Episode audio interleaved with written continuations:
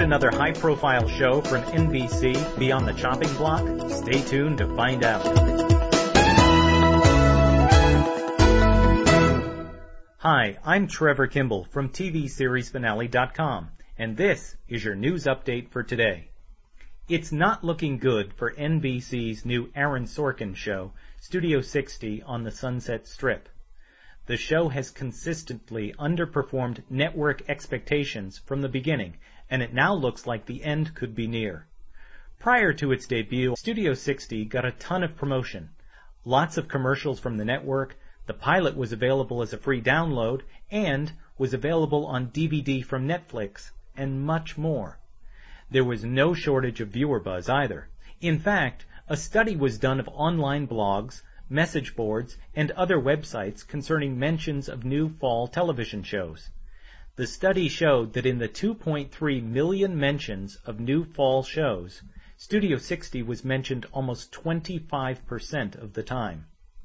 Unfortunately, Studio 60 debuted to mixed reviews and drew a less than impressive 13.4 million viewers. It came in second place in its time slot, bested by CBS's returning CSI Miami. The series has since dropped to third place in its time slot, with just 7.7 million viewers. It doesn't help that the preceding show, Heroes, NBC's one runaway hit, attracted almost double the number of viewers last week with 14.3 million.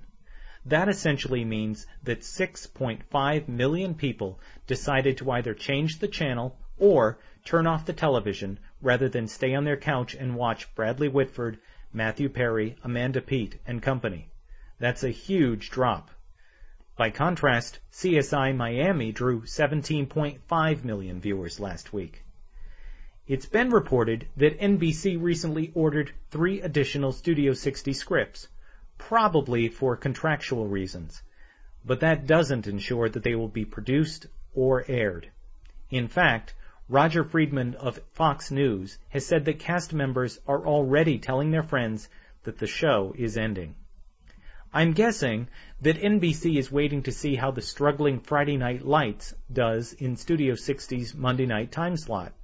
The Kyle Chandler series about a football team has received some of the best reviews of the season, but hasn't been drawing in large audiences on Tuesday nights.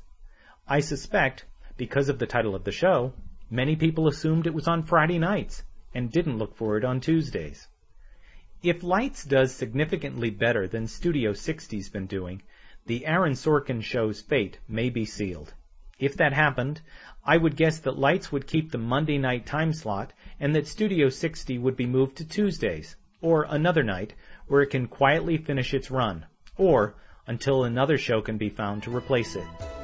Hopefully, that won't mean additional episodes of Deal or No Deal.